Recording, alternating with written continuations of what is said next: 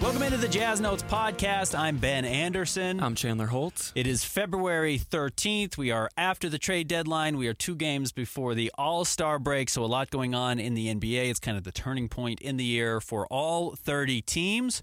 Uh, coming up throughout the show, we will uh, break down what happened over the last three games. Of course, the trade deadline, the moves the Jazz decided to make, the moves the Jazz did not make. We'll give you our uh, week ahead predictions, our Jazz grades, and of course, as always, our favorite part of the podcast answering your mailbag questions that you send in. On Twitter, you can find us at Ben's Hoops and Chandler Holt KSL. Read us at KSLSports.com. Follow us everywhere on social media Facebook, Twitter or X, Instagram, TikTok, wherever. At KSL Sports and KSLSports.com. All right, Chandler, last three games for the Utah Jazz. Yeah, Jazz go one and three in the last week. Uh, two games, the two losses came after the trade deadline, before Fontecchio, Olynyk, and Agbaji were shipped out. Uh, but that first win, it was a good one over OKC, seven point win. Uh, Markkanen had 33, Collins had 22, and Jazz shoot 52% from the floor, 40% from three, and out uh, out rebounded OKC by 16. So that was just a really good win. Uh, exciting game. That was one where, you know, the Jazz had fallen behind by 40 against Oklahoma City. It wasn't 40, it was 20 in the first half against Oklahoma City. In the last matchup, which was in late January, battled back, tied it in the third quarter, and didn't have enough gas to stop Jalen Williams in the fourth and Shai in the fourth. Uh, but the Jazz kind of flipped that script. They were competitive, stayed competitive, overtook OKC, and then uh, held on to that 124 117 win. And it might be the last fun win the Jazz have this season as far as like, oh, this team might go for it in the play-in tournament and they're beating, you know, one the number one seed at that point in the Western Conference. And it was coming off of beating the number two seed in the Eastern Conference in the Milwaukee Bucks. And you kind of thought like, oh, a little something here. A little something for the fans. And then uh, they trade three players and lose to Phoenix 129, 115. And what was not an uncompetitive game. Like Kevin Durant had to play the whole game. He was on the, the court with five seconds left to play. Uh, and then they got smothered by Golden State in the fourth quarter. Yeah. That was not, eh, you know, they hung around, but Golden State was in control. And the Jazz haven't really threatened to beat either of their last two opponents. Yeah, the, the Golden State game was definitely a rough one, but looking at Phoenix, there's some interesting things there. Uh, first, the Jazz out rebounded the Suns by 15. Yeah. They had 14 more offensive rebounds Yeah, than, the, than the Suns did. But Phoenix shoots 59.1% from the floor and 48% from three. Yeah. So when you're hitting shots like that, it's just going to be really tough to win, even if you dominate the boards. Yeah, well, the Jazz are a really bad defensive team. They had that weird stretch where they were suddenly very good in late December, early January, and then they've gone back to being who they were. And by the way, I don't think that really has anything to do with the trades because Kelly Olynyk's not a good defensive player. Ochai Agbaji is labeled as a defensive player and doesn't do a whole lot of it. And then Simone Fontecchio played hard on that end, but uh, you know the Jazz are not a great defensive team. They're mostly made up of poor defensive players, and that's you you you reap what you sow. And right now, the Jazz are a bad defensive team because they mostly have bad defensive players on the roster. So I don't think any real surprises. I think we predicted one and two, right? Yep. Uh, and they found a way to get one of those wins. Easily could have been zero and three because OKC is so good, but uh, we're getting to that point. Everyone's everyone's exhausted. Everyone's tired at the end of the break. Uh, so we will see. Uh, that might create an opportunity for the Jazz to steal a couple of games. Will Hardy talked to me about that a few weeks ago, or maybe a week ago. That going to the All Star break, everyone kind of loses their focus. So maybe you can steal a game here or there, or maybe teams are coming into Utah and stealing games. Certainly, the trade deadline will will have an effect on that. Uh, Yeah, so the one and two week uh, resulted in the Jazz falling out of the postseason picture. Right now, they're 11th in the West. They're one and a half games from both rising up to 10th and falling down to 12th. Um, they're two games from the nine seed and five games from the seven eight seed. So those are out of the conversation. Yeah. As we talked about, we said last week, and I think it was maybe one of our, not to pat ourselves on the back, astute points was the Jazz are competing for the 12th, 11th, 10th, or 9th seeds in the West. Really, that's what's realistically on the table, and I think that that really influenced what they did at the trade deadline, and we will talk about about that more coming up. Uh, instead of talking about the news this week because it's such a big topic with the trade deadline, let's look at the week ahead for the Utah Jazz and, and what they have over the next couple of games going into the All Star break. Yeah, so they're going to host the Los Angeles Lakers on Wednesday and then host Golden State on Thursday. And then that's the last game before the All Star break starts. You've already lost to the Warriors. If you lose to the Lakers on Wednesday night, you're already two games back of them. Now you're three games back going into the All Star break, and you're a game and a half back of the Warriors. If they win their next game and then the Jazz lose again, they're going to be two plus games back of the Warriors. It's just it's it could be a I don't want to say nightmare. There's no such thing as a nightmare. Where you know, you know, making the play in or not making the the play in is not the difference between a nightmare and a great season for the Utah Jazz. And I've been telling you for a long time, the Jazz front office did not care about making the play in tournament.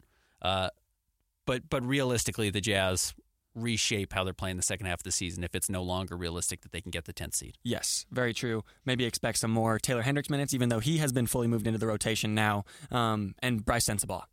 Maybe even Brice Sensabaugh. We Yep. can answer some of those uh, coming up in the Q and A. I know some Jazz fans asked about Brice Sensabaugh, so we will do that. All right, Chandler. Let's take a quick break. When we come back, we will uh, look at the trade deadline, talk about the moves the, the Jazz made, and what impact it's going to have on the rest of the season. Stick around. It's the Jazz Notes podcast.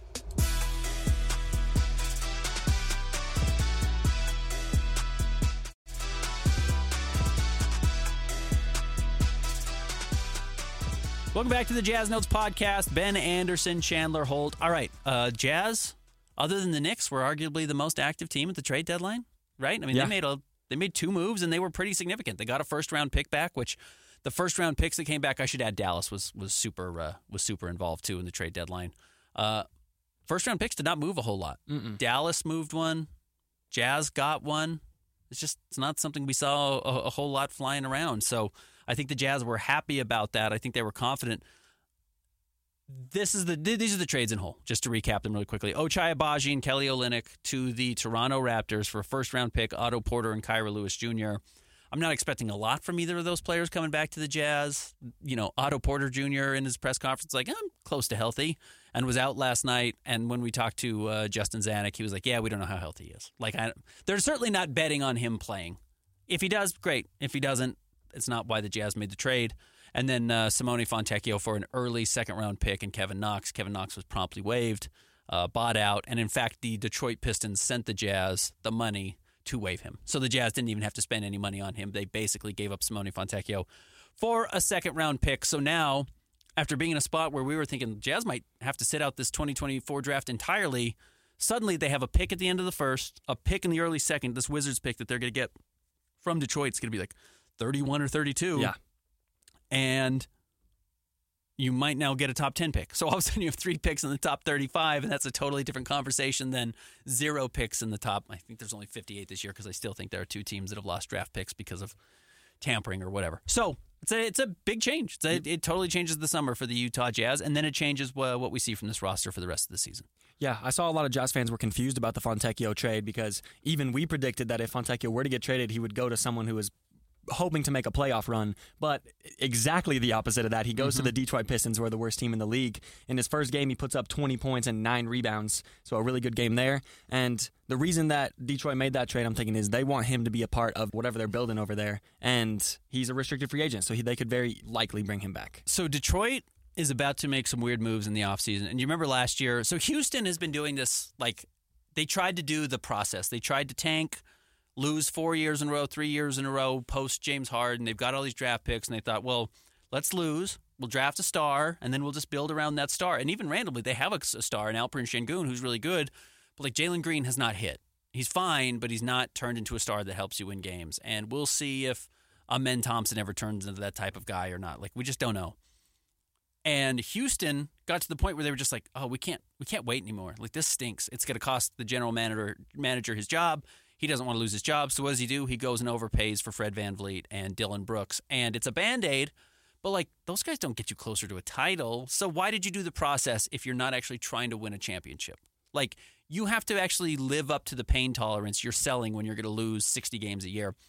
And Houston balked on that. Detroit's going to do the exact same thing this summer. They are going to go out and they're going to overpay Tobias Harris and Kelly Olynyk and Simone Fontecchio to artificial, not artificially, but to bounce back from 20 wins over the last three years to 38 wins and at least say like, hey, we're in the play-in conversation. We're going to go try and trade for, you know, DeMar DeRozan this summer. It's like, okay, you didn't actually accomplish anything you you hit the middle again of the NBA, which as we can say, the middle is probably one of the worst spots to be if that's where you're stuck. Now, if you're the Knicks and you can rebuild from the middle and all of a sudden get to this point where they're, I think, competing for a championship now, that's good. And I think that's what the Jazz are trying to accomplish. But these teams that are stuck in the middle and don't realistically have a way out are in trouble. And I think that's what Detroit's going to do this summer because they've lost their pain tolerance for losing. And that's really dangerous. But that's why they traded for Simone. And I think the Jazz saw that writing on the wall and said, we can either give him to Detroit now and get a second round pick, or we can wait until Detroit offers him $12 million in the offseason. And the Jazz aren't going to give Simone Fontecchio $12 million because Simone is 28. The Jazz aren't going to be contenders or in that conversation for two or three more years to the point where they're really good. That doesn't mean they can't be in the playoff or the play-in tournament next year, but really good for two or three years, and now all of a sudden you've got a 31 year old and a 35 year old Kelly Olynyk. It just doesn't make any sense. So that's why the Jazz made those moves. And they're looking at that time frame. They're taking a long view of this whole thing. They're not worried about playing an 83rd game, which we talked about last week. So I think that was some of the reasoning behind those moves and why the Jazz did that. What would you give a grade for the deadline? I think if you're looking at just purely talent shipped out and talent received, it would be a low grade. But when you look at the context of where the Jazz are in the standings and what their long term goals are, I would give it like a B plus. Yeah, I think it's fine. I think you got a first round pick and a second round pick, and those have value. And you didn't have value this offseason. And the Jazz, if they didn't make those moves, we're going to let Kelly and and Simone Fontecchio likely walk. Or guess what you do? You resign them and next summer you're trying to do the same thing, except for or next trade deadline you're trying to do the same thing, but Kelly's a year older and Simone's a year older, and they're getting less opportunities because Taylor Hendricks is playing in front of them. Like it, you kind of had to strike while the iron was hot, and it wasn't the best trade package you probably could have gotten had you moved them maybe last summer. You know, like Ochai was fresh off of being a lottery pick. The idea that you traded a guy who was a 14th pick for what's going to be like the 29th pick seems like really bad value, but like here's the gamble with Ochai Agbaji. And and I'm not trying to pick on Ochai, but I mean, look at his last two games. And again, it's early, but his last two games that he's had so far in uh, Toronto, and, and he'll find better footing. But he's 0 of 8 from three. He's got five points, half an assist, two rebounds, shooting 23% from the floor. Okay, well, look at his last, you know, 18 games with the Jazz. I'll try and pull this back up to us here. I'll pull this back to the day before Christmas or the day after Christmas. Jazz playing the 26th. This is Ochai Agbaji's last 21 games for the Utah Jazz. He's averaging he's he's playing 17 minutes a game. Those are huge rotation minutes. 17 minutes, you're in the rotation. Ochai's averaging three points, 2.3 rebounds, and less than an assist. He's shooting 33% from the floor and 22% from three. Like, that is unplayable. Yeah. So if you don't move him at the trade deadline, you do still move your veterans, you go young, everyone's expecting you to play Ochai. He better start playing better because if he doesn't, you can't trade him if he's getting 25 minutes a night and he's playing like that, no one's taking him because he's just a bust. So you move off him while there's still this like first round luster, this first round sheen on him before everyone knows that he can't play. And I'm rooting for Ochai to go make it in Toronto, but I have pretty serious doubts. And this is something we've been talking about since we started doing the podcast together. Is like, are Simone and Ochai NBA players? Simone is. Ochai has still not answered that question. He's yep. 20, soon to be 24 because he was older for a college player. It's like he's kind of actually running out of time pretty quickly. He might not get his next extension picked up, like the automatic qualifying offer. That might not get picked up, and the Jazz say, well, they cut bait and got a first round pick, which they either make or they package with the 32nd pick and move up, or they trade it for a first round pick next year because someone at the end of the first is going to be like, well, there's actually somebody we like who slipped. We'll give you our 29th pick next year. And the Jazz say, fine. So that's, that's kind of how I see this working out yeah, did the Jazz get great bang for their buck? Probably not. They got more for Simone than than I expected. They got less for Kelly and Ochai than I expected. So yeah, I'd put it somewhere in the middle. B B plus. That's fine. Uh, just after the trade deadline, uh, General Manager Justin Zanik spoke about the roster and the moves that were made. Uh, what were your takeaways from that? Uh, I thought it was interesting to hear. You know, he complimented Simone on becoming a rotation player. Talked about how Kelly had really helped them as a leader. And then when kind of pushed on like what the Jazz gave up, he's like, "Look, none of these guys are starters. Simone had started half the season. And Ochai's a nice guy. And it's quite, kind of quite literally what he says like Ochai's very athletic and is a nice guy, which is not what you say. Like Ochai was going to be a core member of our team going forward, and we could win with him, but we had to give him up. I was like, no, he's a nice guy and he's athletic. It's, it's not an endorsement. Yeah, it's what you say about somebody when you're not trying to insult them as a basketball player. And I'm speaking for Justin Zanik there a little bit. Understand that's my interpretation. That is not what he said, but that is my interpretation of what he said a little bit. Um, Got to talk to him a little bit about the uh, Italian that they got, Gabriel Procida. Actually, there's some some interest there. I think there's some intrigue there. I don't think he's going to come over this year. Certainly, he's got a contract. Only plays 17 minutes in Berlin right now, but has some crazy defensive numbers. Average as many steals as he does turnovers, which is like a funny. I've never heard that ratio, but that was brought up to me specifically. It's like so even if he gives the ball away, he gets that ball back. Yeah. So you're a net zero there super athletic, really good body, needs to figure out how to shoot. And if he can hit shots, he might be Ochai Agbaji. you know what I mean? Like, honestly, yeah.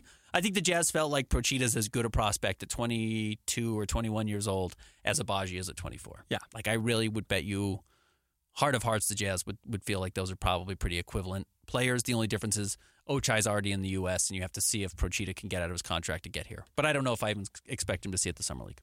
Yeah, going back to what we said a few minutes ago, Zanik said in the press conference, literally blatant as you could say it, the goal isn't to make the play in this year. So exactly that. The Jazz acted as sellers at the deadline because they were hovering between 9 and 12. And honestly, it seemed like there was more pluses for the Jazz long term to be 12 than 9. And he didn't say the goal was to make the lottery Yeah. or the goal. He just said it wasn't about the play-in or it's not not about the play-in. It's not about conveying the pick. It's not not about conveying the pick. And I actually believe that. Now, they recognized they were going to get worse. And there's a real chance if you get worse, you end up keeping your pick this year. And I think that's fine. We can talk about mo- that more coming up in the in the Q&A, but uh, I don't think the Jazz made those moves specifically with the idea of like, well, we got to make the plan or we're not going to make the plan.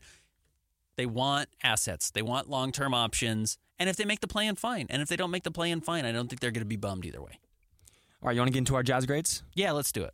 All right, so every week we give uh, the Jazz grades on the past week on fun factor, standings, veteran performance, and the youth. Uh, let's start with the veterans like we always do. Uh, fine. I- you know, I, I hate to be lazy there. It wasn't a, a, a standout week where, Yeah. you know, they had had some standout weeks and Lauri Markkanen had had some huge performances. Uh, over the last three games, of course, Lauri Markkanen, always the Jazz best player, has played exceptionally well. 24 points a game, 56% from the floor, 50% from three, 100% from the free throw line, seven rebounds. You Again, you want to see those assist numbers kind of climb, but he was fine. Collin Sexton, 18 points, six assists, three rebounds. He has what he is. You know who's actually playing kind of weirdly well is John Collins. Yes, John Collins is averaging uh, 18 and 10, shooting well, not from the three point line, but 58% from the floor. He's he's kind of figuring it out slowly. Now he has a horrendous plus minus, minus 16, and some of that's John, some of that's not John, some of that's the lineups that they've been playing in, including last night. The starters were terrible. They, Will Hardy's still gonna have to figure out what that front court looks like. It can't be Lauri, Walker, and John. It didn't work at the start of the year. They're kind of testing it again now, and I think he's going to make the change after the All Star break and not start those three together. It Could be as soon as the Lakers game, but I don't think that works out necessarily. So, kind of what we expected. Jordan Clarkson was not great shooting the ball from the floor, but shot 38% from three, which is a good number from Jordan. Assists were down, rebounds were a little down. He wasn't great. So, yeah, B minus, C plus. I was going to say B minus. He- Clarkson did have 22, um, seven for 17 against the Warriors. One of the be- better performances in that game. Yeah, B minus. I agree. Now for the young guys, uh, Keyonte George is officially back in the starting lineup. Uh, that's going to be big for him. No more talking about Fontecchio for the young guys for us. Yep. Um, and then Walker Kessler. Walker Kessler had a had a decent week. Um, definitely some struggles. Only had four points in the game against OKC, but did have nine rebounds and three blocks. Um, and then Taylor Hendricks has also moved into the rota- uh, full rotation now, which is big for him as well. Um, honestly, I, would, I think I'm going to go for a similar grade, like a C plus B minus. Yeah, I mean, Keyonte George was is really struggled his Yeah. last two games. I think he's one of eleven from three because his role is changing and he will adjust. the The nice thing that you've seen from Keyonte George consistently is he bounces back. He'll have a, a stretch of four games where he scores seven total points, eight total points, and then he'll have twenty two. And it's like, oh yeah, he's just he's young. And the nice is that the flashes always come back. He never really has sunk fully, and and I don't expect him to. Taylor Hendricks is completely lost. Taylor looks worse today than he did in mid December when he did got into the rotation and was playing better. So I expect him to figure it out. I just think it's a big jump and there's Yeah. a lot of pressure and he'll get to the All Star break and get some practices under his belt and start to look good again. But he has not looked good. He's looked very lost. And uh, yeah, well, I mean Walker's good. Walker was I think the Jazz's best player against uh, against the uh, Warriors last night. So Walker's the best part of that. But yeah, C plus probably where they are. Uh, hard to be too difficult on those guys at this point in the stage and what they're being asked to do because it's a, it's a totally different role. Again, you're you're getting Keyonte George in a different spot now, starting on this team, playing 30 minutes a game than he even had when he was starting early in the year. Uh, next up, standings. Uh, like we mentioned, the Jazz are in the 11th seed right now. They're as far from the 10 seed as they are to falling down to 12. And looks like, even though like statistically it isn't, it looks like getting up to the seven eight range is out of the question. I would say D plus. Yeah, I think D plus. And now again, we're gonna have to do this thing where we go back and look at the standings. And I'm writing about it in every article now, was as I do Jazz gamers, not just where they are in the West, but where they are in the league overall. Because if they end up with a one of the bottom 10 records in the NBA, the odds are they hold on to their draft pick unless somebody jumps them in the lottery. And right now, they are a game and a half away from the 10th worst record in the NBA, and that's the Houston Rockets. Uh, and they are only two games ahead of the Atlanta Hawks, who have the ninth best record, and they are four games ahead of the Brooklyn Nets, who have the uh, eighth worst record. Well, Atlanta and Houston are both trying to make the play in. At least right now they are. So I think they both have a realistic shot to jump the Jazz. Atlanta did not trade DeJounte Murray. Uh, and then Brooklyn could get there. Again, Brooklyn was not huge sellers at the trade deadline. They did get rid of Royce O'Neale, uh, but didn't they add Dennis Schroeder? Yeah. So Dennis Schroeder can help you win some games down the stretch uh, where they needed some guard play. Uh, and Spencer Dinwiddie's a, a weird person, so they they don't have Spencer Dinwiddie anymore that they're dealing with, who can play but is is admittedly bizarre. So we will see. Uh, but I think there's a realistic chance the Jazz get jumped by at least one or two teams. Yep. In the overall standings in the in the NBA and end up with their draft pick. Uh, next up, fun factor. I would say another lower grade here. Uh, the loss to Golden State and loss to Phoenix were not very fun ones. Um, maybe even like a D minus. Yeah, I'd say D. I Yeah. mean, the, the OKC game was great. Yeah, it was. So I will give you know you get an A for that game, and then you put back to back D's. It's like yeah, okay, you get a D, D plus, whatever. Yeah. yeah, somewhere in that range. Um, all right, you want to get into the mailbag? Yeah, let's do it. As always, uh, every Tuesday around 11, 11.15, I'll send out a prompt on social media asking you to send in your uh, Utah Jazz and NBA questions, and then we answer them both on this podcast and in a uh, Q&A article that gets sent to your mailbox. You can subscribe to the uh, Jazz Notes newsletter, uh, and it gets uh, to you before it gets to anyone else. So make sure you do that at KSLSports.com. Chandler, what's first? First up from Utah Jazz News, the 2024 pick restricts future picks if we keep it this year, but how big of a deal is it in the grand scheme of things? Just not being able to trade our own 25 or 26 picks, how much does that limit our flexibility? Because I feel like it's being blown out of proportion a little bit. So I think the Jazz are going to try and thread a needle here, if I'm telling you the truth. I think they're going to end up with a top 10 pick this year. They're going to try and convey the pick next year when they have both the Oklahoma or the both the Cleveland Cavaliers and the Minnesota Timberwolves picks owed to them. They'll lose their own by conveying it to OKC, and then in 2026 they get back their opportunity to have a draft swap with the Cleveland Cavaliers or the Minnesota Timberwolves. That comes back into play. So that's a big deal because what you don't want to do is not convey the pick this year, which is top 10 protected, not convey the pick next year, which I think is still top 10 protected. Maybe it's top eight, but regardless, not convey it. And then get to 2026 in the post Donovan Mitchell Cleveland Cavaliers era, where the Cavaliers are suddenly bad and the Jazz could swap draft picks with them, but they can't swap it because they owe their 2026 pick to the Oklahoma City Thunder because it hasn't conveyed in 2024 and hasn't conveyed in 2025. So even if the Cavs got the number one pick and the Jazz had the 28th pick, they couldn't swap it because that 28th pick has to go to Oklahoma City. Now you lose all protections in 2027 and it actually turns into two second round picks. So I think the Jazz are saying, this is my guess. You're so close already to getting another top 10 pick. You don't want to have five years of top 10 picks in a row, but two is okay. And you had Taylor Hendricks last year. Maybe you just get one more top 10 pick this year because you've already done most of the work, right? Like you've done the trades. There's only 30 games left in the year. Yes, it stinks. You're asking the Jazz fans to have a pain threshold that they probably don't want to have. But be bad again this year, get another top 10 pick, and then next year try and be in the teens, get to the play and convey the pick to OKC, which every pick in the teens is never going to be that good, even though next year's draft is supposed to be better than this year. And then 2026, you're totally have the ability to swap your pick again. I, I honestly think that's what the Jazz are trying to do. And it's narrow and it's takes some it, it it's going to take some things to fall into place for that to work. But you know what? If you want to spend money this offseason, you can probably guarantee yourself to finish in the teens next year and convey the pick and set yourself up well for 2026 and still add your top 10 pick this year. Like honestly when I think about a 24 month plan, that's probably what I would do too. It it, it I get it you're asking Jazz fans to suffer. It's probably what you got to do to get another top 10 pick, not be terrible next year, convey the pick and then have your your swap rights in 2026. So it does limit your flexibility a little bit, but I actually think overall that that's probably the best strategy. Uh, next up, from Jake the Lynx. Uh, sounds like players were especially upset last night. Do you think the players were more upset about who was traded at the deadline and teams suddenly having less talent, or okay with the remaining talent on the team, but upset at rotations and playing time? Kate, I, I was in the locker room last night too. I did not get the same impression that other people had had. I did not quite see that the way I have seen some of the reports. I, I do think there was frustration. I do think the Jazz are a little, you know, some of the players are like, well, next 30 games, we're not really competing for the play in tournament. Like, you're just not going to without Kelly and Simone Fontecchio. You're not as good as you were. But at the same time, I, I think they were frustrated that it's the end of this long run and they're ready for the All Star break and they're just got to get through some tough losses to get there. Like, I think that's where a lot of the emotion was. It's just like everyone's exhausted. They're probably sick of each other. They probably just want to get to the All Star break and then they'll come back and be in a good mood and they've seen their family and they've seen their kids and they've seen their wives or their girlfriends or whoever.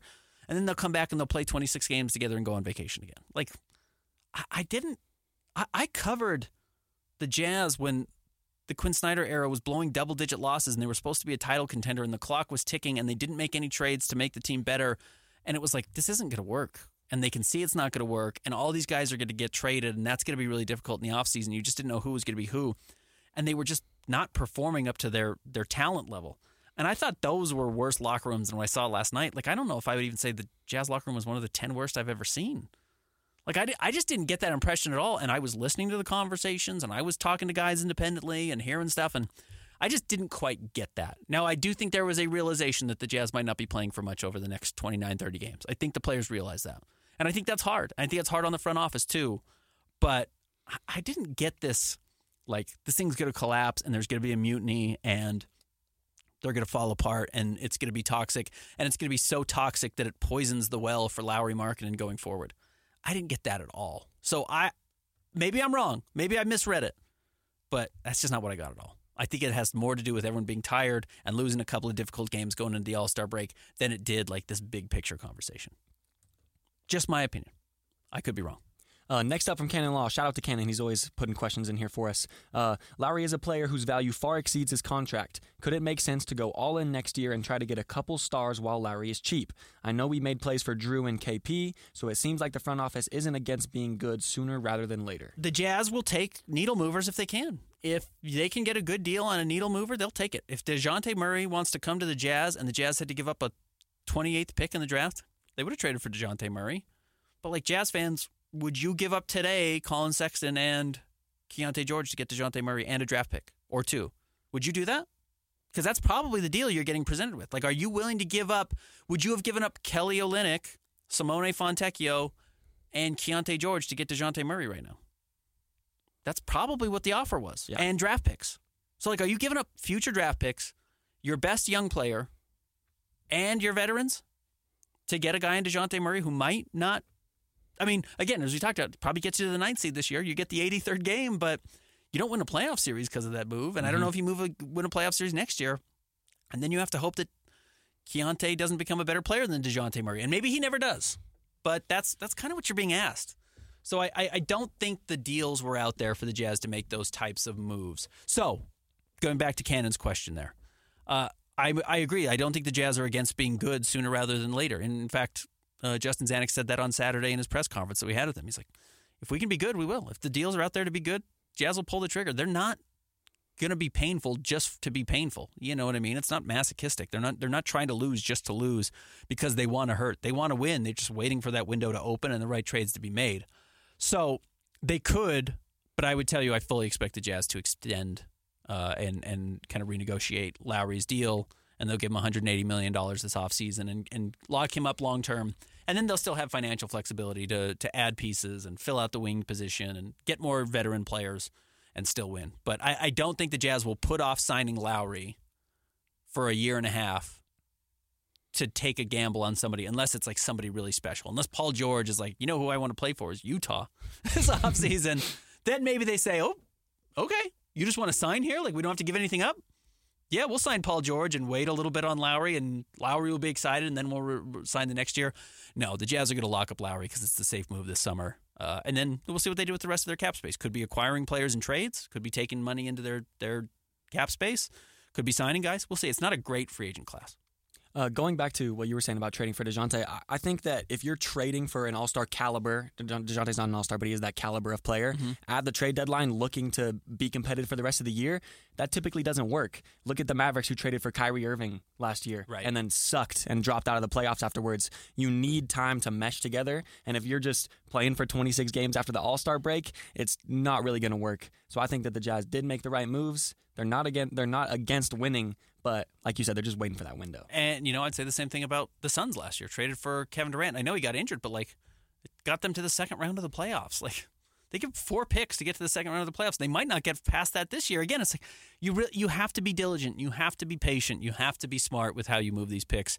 Getting better short term short term pain relief is generally never a good idea unless you have a guy like Luka Doncic and you're like, if we don't win now, he's going to ask for a trade this summer. So they are. That's what's going on in Dallas right now. Like they know the trade request is coming from Luka. It's within 24 months. So they are doing everything they can, including spending all their future draft capital to keep him happy, because they don't care about future draft capital. Because what are they going to get back when they trade Luka? Six first round picks from the Utah Jazz. Jazz are going to give him six picks for Luka Doncic when he becomes available. But here's the problem: there's going to be seven teams offering six picks Yeah. for Luka, but they're going to recoup all their draft assets when they trade Luka. So they don't care if they spend them now. But yeah, you, you got to be careful taking yourself out of those conversations to get Dejounte Murray to get to a play-in tournament. Like Yeah. you want to have all those draft picks for when that superstar hits the uh, hits the trade market. Uh, next up from uh, Tyler Galt, uh, can uh, do you have any updates on Brice Sensabaugh? Will the Jazz give him playing time a la Hendricks, or will he remain in the G League? What is he working on in his game? So Will Hardy was pretty funny yesterday. He was asked about it before the game about Brice Sensabaugh and what to expect. And he says, "Where?" We, he was asked, "Where does he want to see Brice Sensabaugh improve?" And he said, "I want him to care about all the things that don't have to do with shooting." Now, that is both a hey, all you do is score, and like you've got to do everything else. And that has kind of been the knock on Brice Sensabaugh. He's a terrible defensive player in the G League. Was a bad defensive player at Ohio State. He rebounds a little bit, which is nice. He's a better passer. He's shown at the G League uh, than than he had, had shown at Ohio State. But he still is a bucket, and that's his his goal. Now he's got to figure out how to do all these other things. Now Will Hardy did come back and say we still want him to shoot well. Like that's what he does. His his NBA skills, he's a scorer. And there are guys in the NBA right now like Cam Thomas, not Cam Johnson, but Cam Thomas with the Nets, who are a bucket. He is the leading scorer on the Nets over Mikal Bridges, over Cam Johnson. It's all he did at LSU. He's a great scorer. He doesn't play a lick of defense. The Jazz targeted him every single time on the floor when they played them the other night. Now, if he can score 40 and you can only score 36 against him, that's a win. But like, is Brice Sensabaugh at that point? Probably not. So he's got to get a little bit better defense, or a lot better defensively, and then do all the other things well. Uh, maybe over the last 15 games of the season, we will see him. Will Hardy had teased that he wants to play a nine man rotation. He has a, an idea for the 10th guy. I would bet that Bryce isn't the 10th guy. I would bet that's Luka Samanic or Omer Ashik or maybe even like a Kira Lewis, who they just recently acquired. Maybe you get him on the floor to see if he's better than Talen Horton Tucker because THT is not going to be on the team next year either. And maybe a young 21 year old or 22 year old like Kira Lewis could be. So I, I'm not betting on seeing a bunch of Brice Sensabaugh, but it is notable that he was with the Jazz last night and all the rest of the Stars players got sent back to the Stars. Uh, last up from Jeremy Schaefer, uh, Justin Zanik referred to keeping the core intact this trade deadline. At the end of last year, Ochai was a part of the core. So, who or what is the core? Is it just Lauri Markkanen? It is Lauri Markkanen with kind of like a revolving group of players around him that are in that orbit. And I would say Keyonte George is there now. Like Will Hardy last night after the game, when asked about why he put Keyonte George into the starting lineup, he said, I felt like it's time. Keyonte is a big part of our program. And consistently, Will Hardy has said, Keyonte's the guy. And Will Hardy again last night said, I think Keyonte stepping into that role is ultimately is what's best for our team moving forward. Like they talk about Keyonte a lot. Yeah. He is he's they're betting on Keyonte being around long term and developing. And look, if if he's got to be the young piece you trade and a superstar to get a superstar back to pair next to Lauri, you do. But I, I just don't think the Jazz are looking at trading Lauri. I don't think of all the guys who are going to be in trade discussions for the Jazz over the next two or three seasons, barring something really falling apart or somebody else jumping up and being a true superstar and the Jazz saying like, well, we got to build around that guy. I think Lauri is the core. Young players around him you wanted to develop either to fit or to trade to get a bigger piece back, but it's Lauri and, and it's everybody else. I don't think that just because you're in the core means that you're untouchable, right? I think that um, going forward, like you said, Keyonte George would need to be in a trade for Luka Doncic, right? And there was a report earlier in the year that Lauri Markkanen isn't untouchable if you're talking about that top 10 player. Yeah. Um, so I don't think that untouchable and core go hand in hand at all. Um, I would maybe even throw Walker Kessler and Taylor Hendricks in the core uh, Yeah, absolutely. debate. Um, but doesn't mean that they're going to be a part of a Jazz championship run whenever that comes. Absolutely. They are among the priorities of what the Jazz need to discover coming up. But like w- the 29 win teams don't have cores. you know Yeah. what I mean? Like, with all due respect to all these players, like Look at look at Detroit. Like I would say Cade Cunningham's a part of their core. He's the number one overall pick. And if they're still winning 22 games three years from now or two years from now, like they trade Cade Cunningham. Who cares? He's not good enough to help you win. So core is a funny word. Yeah. It's a funny word to use, and I'm, I'm, it's a good question. I'm not trying to say it's not a good question. I think it's a very good question. But I will tell you, Lauri is a part of the core. He will be a part of the financial core going forward. And then it's about finding all the pieces around him. And I don't know if they feel confident they have X amount of set pieces around him. Thank you guys for tuning into the Jazz Notes podcast. Uh, before next week, we will have two uh, games that could prove to be important for how the rest of the season will go, and then the All Star break. Uh, make sure you follow us on all platforms at KSL Sports and sign up for the Jazz Notes newsletter. You can find the link for that in the description of all the episodes. You can also find all of our All Star coverage this weekend, including the Rising Stars Challenge on Friday and Lauri Markkanen in the three point shooting contest. Coming up, uh, stick around. We'll be back with you next Tuesday.